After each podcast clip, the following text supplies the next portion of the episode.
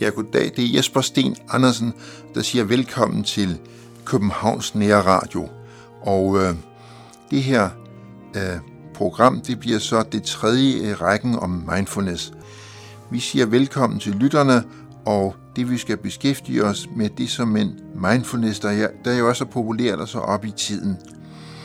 Det vi nu vil vende os opmærksomheden imod, det er en bog, som jeg fik fra ærende af Kim Bonnesen, og han lagde en lille ledsagsskrivelse, den vil jeg lige tage nu.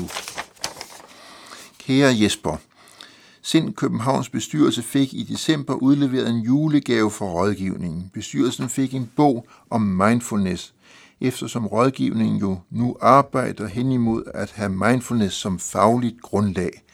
Selvfølgelig ved siden af det, der ellers er sund fornuft i Sind i forvejen, recovery med videre. Vores formand Michael mødte dig en dag i december, og han har forestået mig, at jeg også forærede dig samme bog. Så hermed en forsinket julegave til dig, også med ønsket om et godt 2018. Mindfulness er mange ting, defineres på mange måder, og der er skrevet hundredvis af bøger om emnet. Thich Nhat Hanh, der satte sig som sin livsopgave at indføre mindfulness i Vesten på en forståelig måde, og som engang i tidernes morgen blev nomineret til Nobels fredspris af Martin Luther King, er en mand, der altid har inspireret mig. En ydmyg mand, der legemliggjorde mottoet walk to talk, som har en meget enkel tilgang til mindfulness, der har inspireret mig meget. Bogen er skrevet ud fra en buddhistisk tilgang til livet, men kan lige så godt læses som en bog skrevet med baggrund i vietnamesiske rødder. Thich Nhat Hanh har i øvrigt udviklet begrebet Engaged Buddhism, altså engageret buddhisme, en indstilling, der går ud på, at det er vigtigt at deltage aktivt i livet med henblik på at skabe fred for alle. Som engageret buddhist selv har han flere gange selv sat livet på spil, blandt andet under Vietnamkrigen, og med henblik på at afhjælpe både flygtninge. Af samme grund blev han senere forvist fra sit hjemland og mistede fra den ene dag til den anden kontakten med sin familie, sit land og sin kultur. Hele hans liv har været med til at forme hans opfattelse af mindfulness, og blandt andet ovennævnte ufrivillige eksil har været en personlig følt sorg, der understregede nødvendigheden af at være der, hvor man nogle gange er med dem, der nogle gange er. Hele grundindstillingen i mindfulness. Hjertelig hilser Kim. Og der er altså tale om Kim Bonnesen, leder af Sind Københavns Psykologrådgivning. Og nu sidder jeg så med bogen i hånden. Og der står altså Thich Nhat Hanh, The Miracle of Mindfulness, The Classic Guide. Og så står der nedenunder en skål. En træskål. Sowed the seeds of a revolution, powerful and relevant. Professor Mark Williams, Oxford Universitetet. Der er så tale om en sand revolution om korn, der bliver sået, som er kraftfulde og relevante. Jeg sidder og oversat lidt af det, og det vil komme med nu. The Miracle of Mindfulness, The Classic Guide. Hvordan skal vi praktisere mindfulness, skriver denne buddhistmunk. Mit svar er, at man skal bevare fokus på arbejdet, være overvågen og parat til at handle dygtigt og intelligent, at håndtere enhver situation, som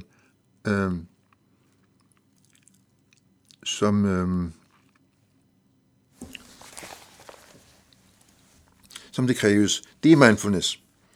Side 15. Mindfulness befrier os fra glemsomhed og adspredthed og gør det muligt at leve til fulde et hvert sekund af livet. Mindfulness sætter os i stand til at leve. Når man går ind i en landsby på en sti, så kan man praktisere mindfulness. Når vi er helt optaget af mindfulness, når vi går på stien, der fører til landsbyen, så vil vi betragte hver trin som et uendeligt under, og en glæde vil åbne vores hjerter som en blomst, der sætter os i stand til at træde ind i den virkelige verden. Den buddhistiske Mindfulness Sutra siger, det at ånde er et langt åndedræt, ved du. Jeg trækker vejret i lange åndedrag. Man kan også trække vejret i korte åndedrag, ved du. Erfar hele åndedrætslegemet. Jeg skal ånde ud og således opnå træning. Efter 10-20 minutter falder tankerne til ro. Det at tage at vare på sit åndedræt er i sig selv mindfulness. Det åndedræt er den underfulde metode til at tage vare på sin bevidsthed. Side 25. Vores åndedræt er broen fra vores legeme til vores sind. For år tilbage var jeg ekstremt syg, efter at have taget medicin og var underkastet lægebehandling. Min tilstand blev ikke forbedret. Så begyndte jeg åndedrætsmetoder, og takket være åndedrætsmetoden blev jeg helbredt. Åndedræt er et redskab. Åndedræt er i sig selv mindfulness. Man skal praktisere meditation, når man går, står op, ligger ned, sidder og arbejder. Når man vasker hænder, vasker tallerkener op, fejer gulvet, drikker te, taler med venner, hvad man nu gør, når det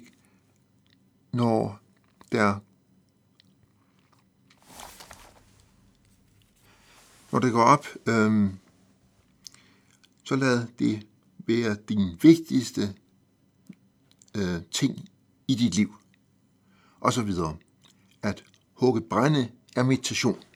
At bære vand er meditation. Vær opmærksom 24 timer i døgnet, og ikke kun når den ene time, der sættes af til meditation og recitation af bønner og skriftlæsning. Hver eneste handling er en rite, en ceremoni af det. For eksempel at løfte tekoppen op til læberne er en rite. Jeg bruger dette ord for at rykke dig ind i en erkendelse af bevidsthed. Et spørgsmål om liv eller død. Man fornemmer, at forfatteren Thich Nhat Hanh er en ægte buddhistmunk, som i 1960'erne startede en skole op, som var en naturlig fortsættelse af engageret buddhisme. Vi tager en dag med mindfulness. Hver dag og hver time bør man praktisere mindfulness. Det er let at sige, men at føre det ud i livet er det ikke. Det er derfor, at jeg foreslår dem, der går til meditationsklasserne, at hver person skal prøve at sætte en dag om ugen af til udelukkende at praktisere mindfulness. Vi har det indtryk, at familie, arbejdsplads og samfund stjæler al vores tid. Så jeg anbefaler, at alle afsætter en dag om ugen, for eksempel lørdag, dertil. Hvis du vælger at sætte lørdagen af dertil, så skal du være herre over den dag, helt og holdent. Så vil lørdagen være løftestang for den vane med at praktisere mindfulness. Hvert eneste menneske har ret til en sådan dag. Når man sætter en dag af til mindfulness, så skal man minde sig selv derom fra det øjeblik, man slår øjnene op om morgenen, for eksempel ved at hænge et skilt op i loftet eller på væggen, hvor der står mindfulness. Så det står helt klart, at dette er en mindfulness-dag, så kan du måske smile ved tanken om, at du er i en fuldstændig tilstand af mindfulness. Et mål, der nærer den perfekte mindfulness. Man skal komme lige så stille og roligt ud af sengen, i stedet for at vælte ud af den, som sædvanligt. Børste tænder, indtage dagen og ikke sprede tankerne. Hver bevægelse skal foretages roligt. Halvt smilende. Så tag et klogt, et brusebad, så føler du dig friskere bagefter.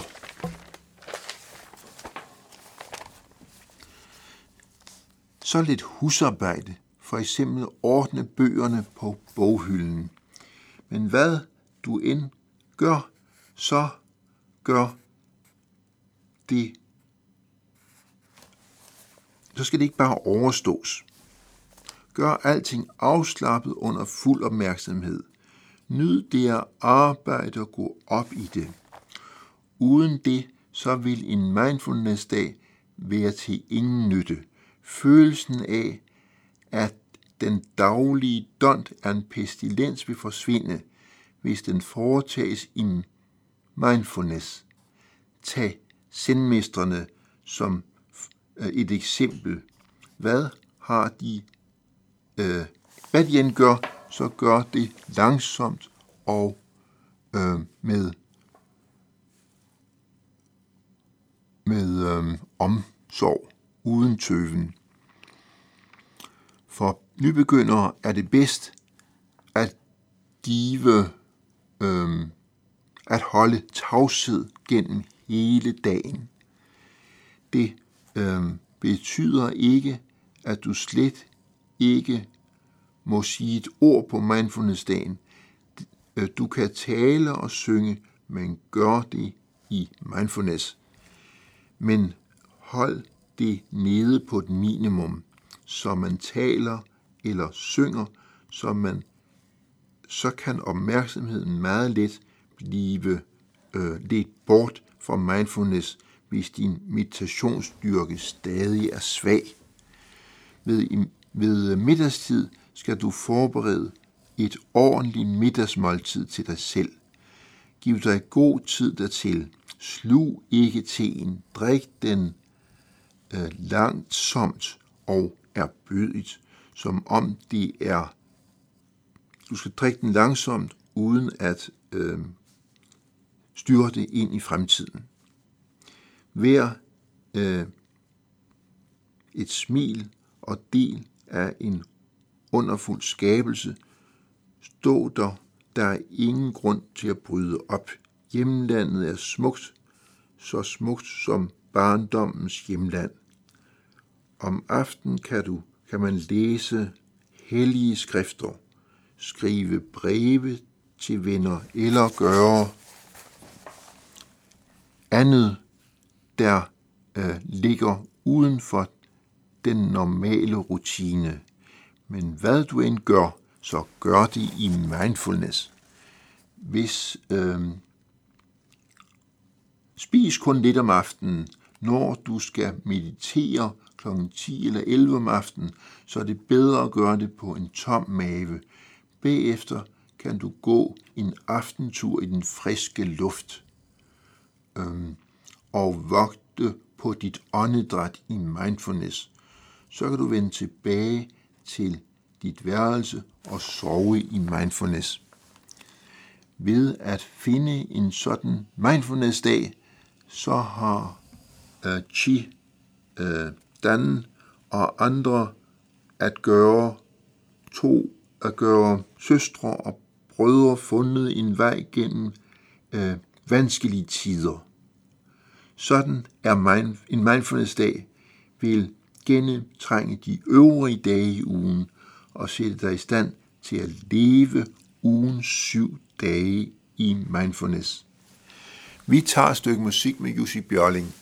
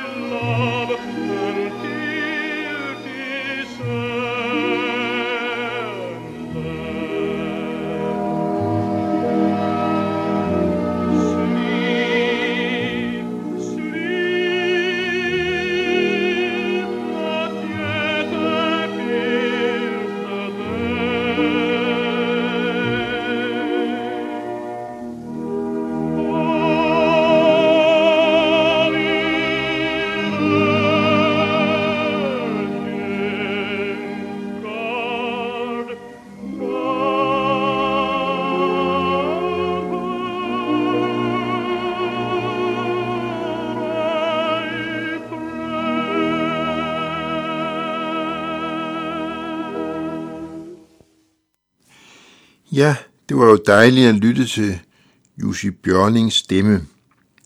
Og det er Jesper Sten Andersen, der taler om mindfulness, og nu er vi nået til Thich Nhat Hanhs bog, The Miracle of Mindfulness, og vi er nået til side 45. Og der står, One is all, all is one, the five aggregates. Det er en kapiteloverskrift. Et er alt, alt er et. De fem ophobninger. I dette kapitel drejer det sig om at blive fjernet fra snævre synspunkter og opnå frygtløshed og stor medfølelse ifølge denne buddhistmunk.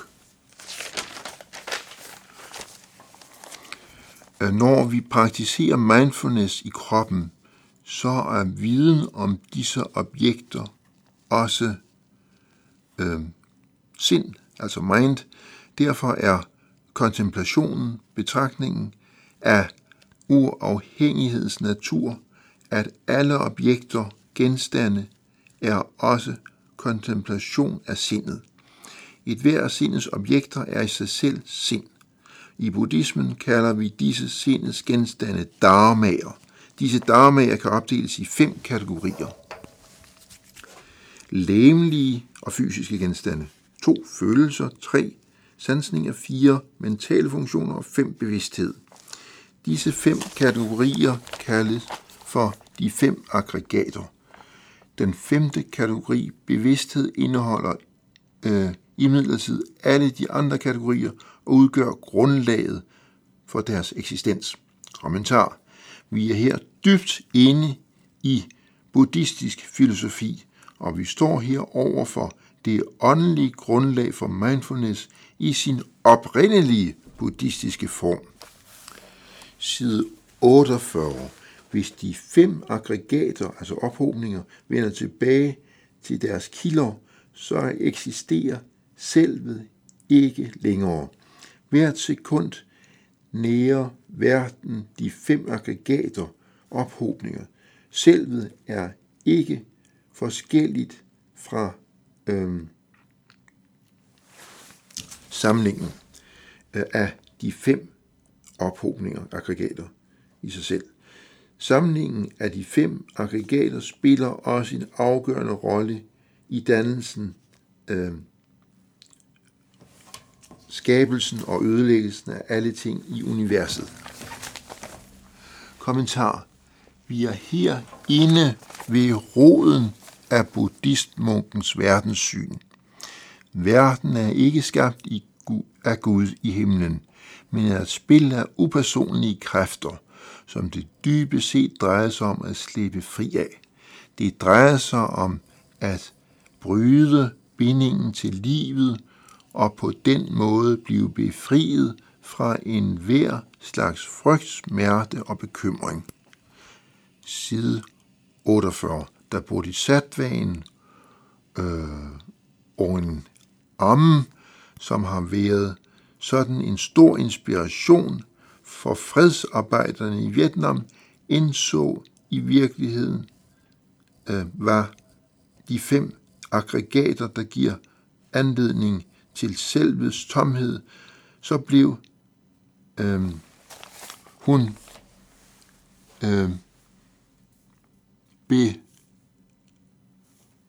befriet fra enhver lidelse, smerte, tvivl og vrede. Det samme burde gælde for alle andre. Hvis vi på en stædig og ivrig måde betragter de 5 aggregater, altså ophobninger, så vil vi også blive befriet fra al lidelse, frygt og rædsel. Vi er livet, og livet er grænseløst, står der. Andres lidelse er vores egen lidelse, og andres lykke er vores egen lykke. Hvis livet ingen grænse har, så har vores ophobninger, som udgør vores selv, heller ingen grænser. Universets forbigående karakter, hvis succeser og nederlag, kan ikke længere manipulere os, når vi har indset uafhængighedens virkelighed og er kommet dybt ind i dens virkelighed, så kan intet undertrykke os længere. Vi er frie. Sid i lotusstillingen og observer åndedrættet og spørg en, der er død for andre.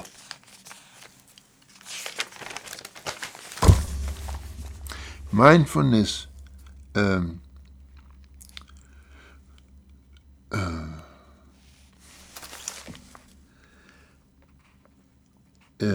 på uafhængighed bør praktiseres konstant, ikke kun mens vi sidder, men som en integreret del af vores engagement i alle livets gøremål.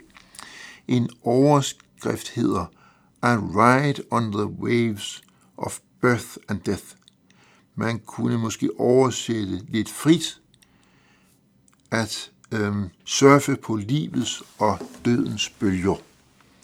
Buddhistmunken skriver om fredsarbejderne i forbindelse med Vietnamkrigen. De er altid opmærksomme på, at det vigtigste spørgsmål er spørgsmål om tro og død. Men de er ikke på det rene med, at liv og død blot er to sider af den samme realitet.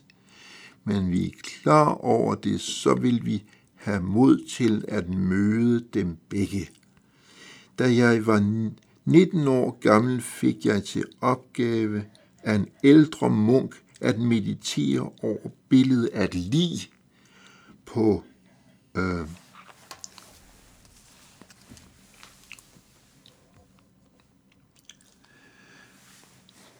på jorden. Men jeg fandt det vanskeligt at snuppe og modsatte mig meditationen. Nu føler jeg det ikke længere således. Bodhisattvaen og mindfulness taler om meditation over lig.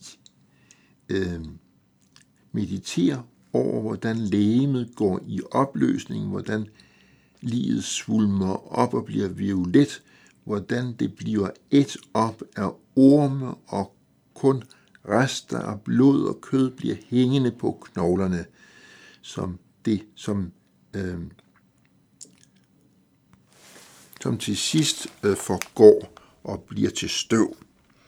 Mediter derover i det, du er klar over, at din egen krop vil undergå samme udvikling. Mediter over legemet, indtil du har fred i dit indre og har den indre ro, og der kommer et smil på dit ansigt. Således vil du overvinde afsky og frygt, så vil livet anses for uendeligt værdifuldt, og hver eneste sekund er det værd at leve. Så er vi nået til side 51. Sutraen siger, at de bodhisattvaer, som har set dybt ind i uafhængighedens realitet, har brudt med al snæversyn og har været i stand til at gå ind i liv og død som en person, der tager en tur i en lille båd, uden at gå under eller druknes af livets og dødens bølger. Jeg tror, vi tager et stykke musik med Jussi Björling.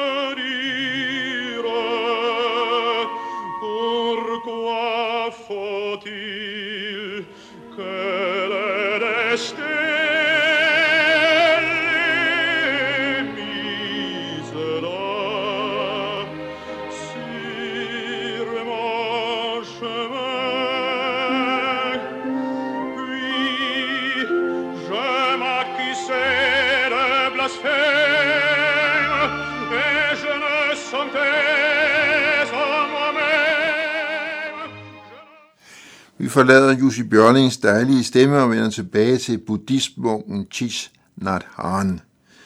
Nogle siger, at hvis man ser på verden gennem en buddhistmunks øjne, så bliver man pessimistisk. Men at tænke i baner som optimisme og pessimisme oversimplificerer sandheden. Problemet er at se sandheden, som den er. En pessimistisk holdning kan aldrig skabe det afklarede smil, som blomstrer på bodhisattvaens læber og på alle andres læber, der har fundet vejen. Kommentar. Jeg må sige, at de betragtninger fra sutraen om mindfulness over et lig, der går i opløsning, virker afsporet på mig. Det er sygeligt at sidde og meditere over et rådnende lig. Selv om meningen er at meditere over livets forgængelighed, så er der noget uhumsk og væmmeligt ved sådanne meditationer over døde kroppe, der svulmer op og bliver lille og så videre.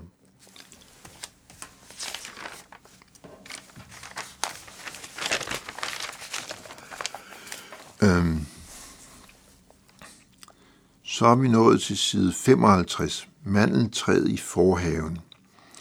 Vi er også forbundet med de omkringboendes liv. Hvis vi ved, hvordan man lever i mindfulness, hvis vi ved, hvordan man bevarer og plejer ens sind og hjerte, så vil takket være det også vores brødre og søstre vide, hvordan man skal leve i mindfulness. Meditation åbenbarer og helbreder. Når man sidder i mindfulness, kan både krop og sind være i mindfulness og fuldstændig afslappet.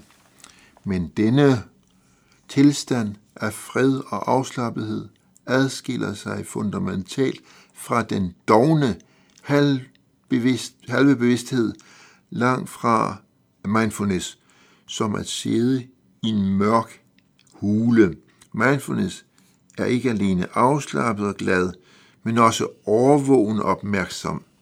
Meditationen er ikke længere verdensflugt, men er et opholdt møde med virkeligheden. Side 62. Meditation på emner som uafhængighed, barmhjertighed, selvet, tomhed, ikke tilknytning, kan være succesrig, hvis vi har opbygget en vis koncentrationsevne i hverdagen, ved at observere og kende alt, som foregår. Hvert emne bør ligesom mad, vi putter i en gryde, dækker gryden og koger over ilden i lang tid. Gryden er os selv, og varmen, der bruges for at koge maden, er koncentrationskraften. Uden nok varme bliver maden aldrig kogt. Men når den er kogt, så åbenbares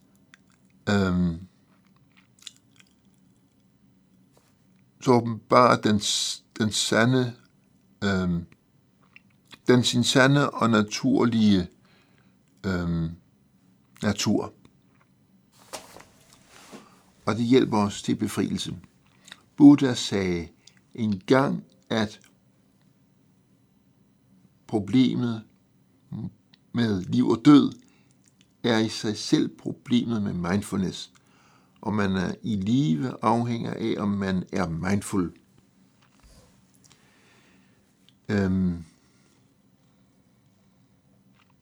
En anden gang fortalte Buddha en historie, som fik mig til pludselig at se den yderste vigtighed i at udøve mindfulness over for ens eget selv, for at beskytte og drage omsorg for ens eget selv, og ikke bekymre sig om, hvordan andre ser til deres vej. I en familie, hvis der er en person, der praktiserer mindfulness, så vil hele familien være mere mindful på grund af tilstedeværelsen af et medlem, der lever i mindfulness, så bliver hele familien mindet om at leve mindfulness. Hvis en i en klasse, en student, lever i mindfulness, så bliver hele klassen påvirket.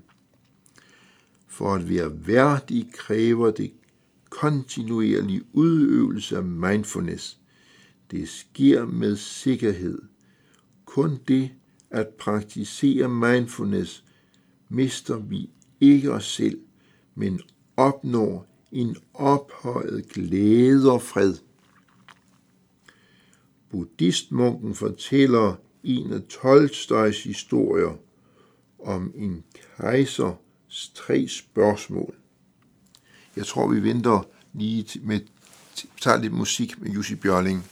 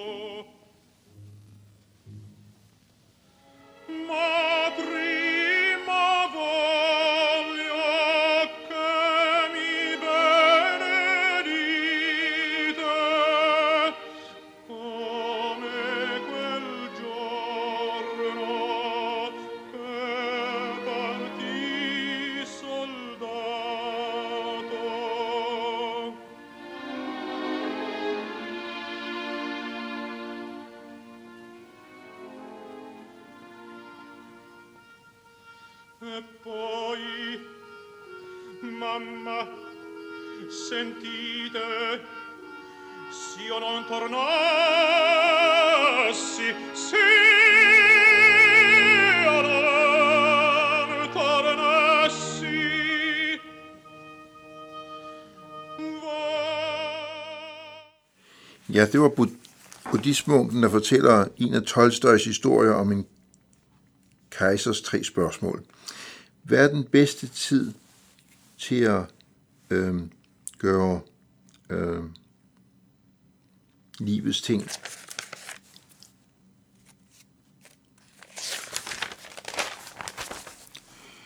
Hvad er hvem er de vigtigste mennesker at arbejde sammen med? Hvad er det allervigtigste at gøre til enhver tid?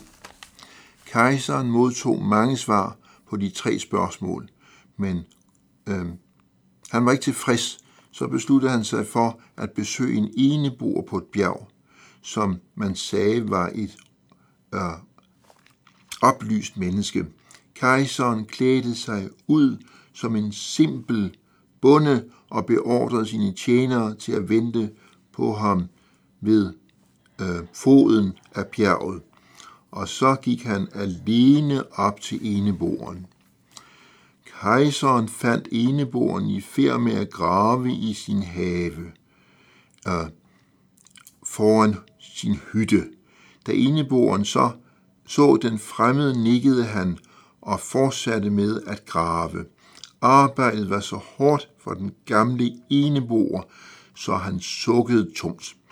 Kejseren stillede sine 3 spørgsmål.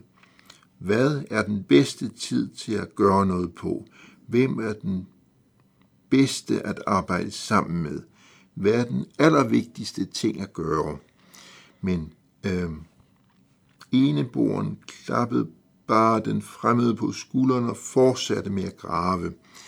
Kejseren så, at den gamle eneboer var træt og hjalp ham med at grave. Eneboeren takkede og gav ham skovlen og satte sig ned og hvilede. Kejseren stillede de samme 3 spørgsmål, men eneboeren sagde, sæt dig ned og hvil, så kan jeg tage over igen. Kejseren fortsætter imidlertid med at grave en time eller to. Så gik solen ned bag bjerget.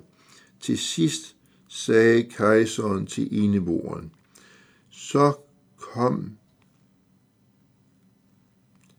Jeg kom for, at du kunne besvare mine 3 spørgsmål. Men hvis du ikke kan besvare disse, så lad mig det vide, så jeg kan tage hjem. Så sagde eneboeren, hører du nogen løbe derover? Så vendte kejseren sit hoved. Der så han en mand med et hvidt skæg komme ud af skoven. Han løb vildt og pressede sine hænder mod et blødende snitsår i maven. Manden løb med kejseren, før han faldt. Bevidstløs om på jorden.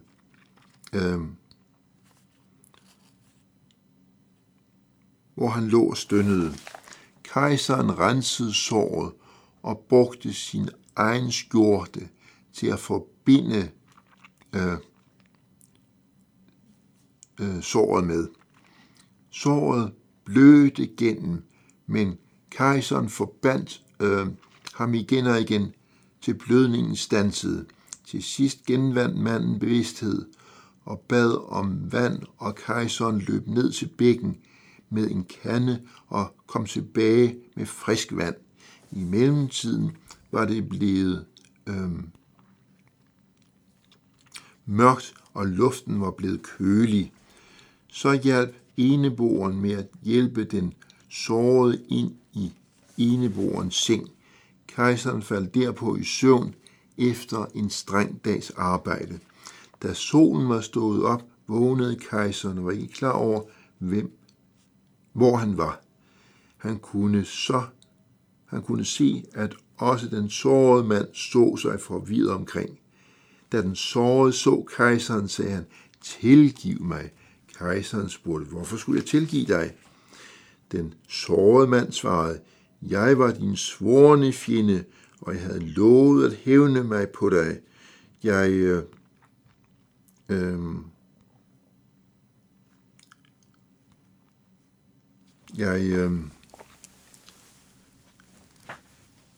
Han prøvede på at dræbe ham, men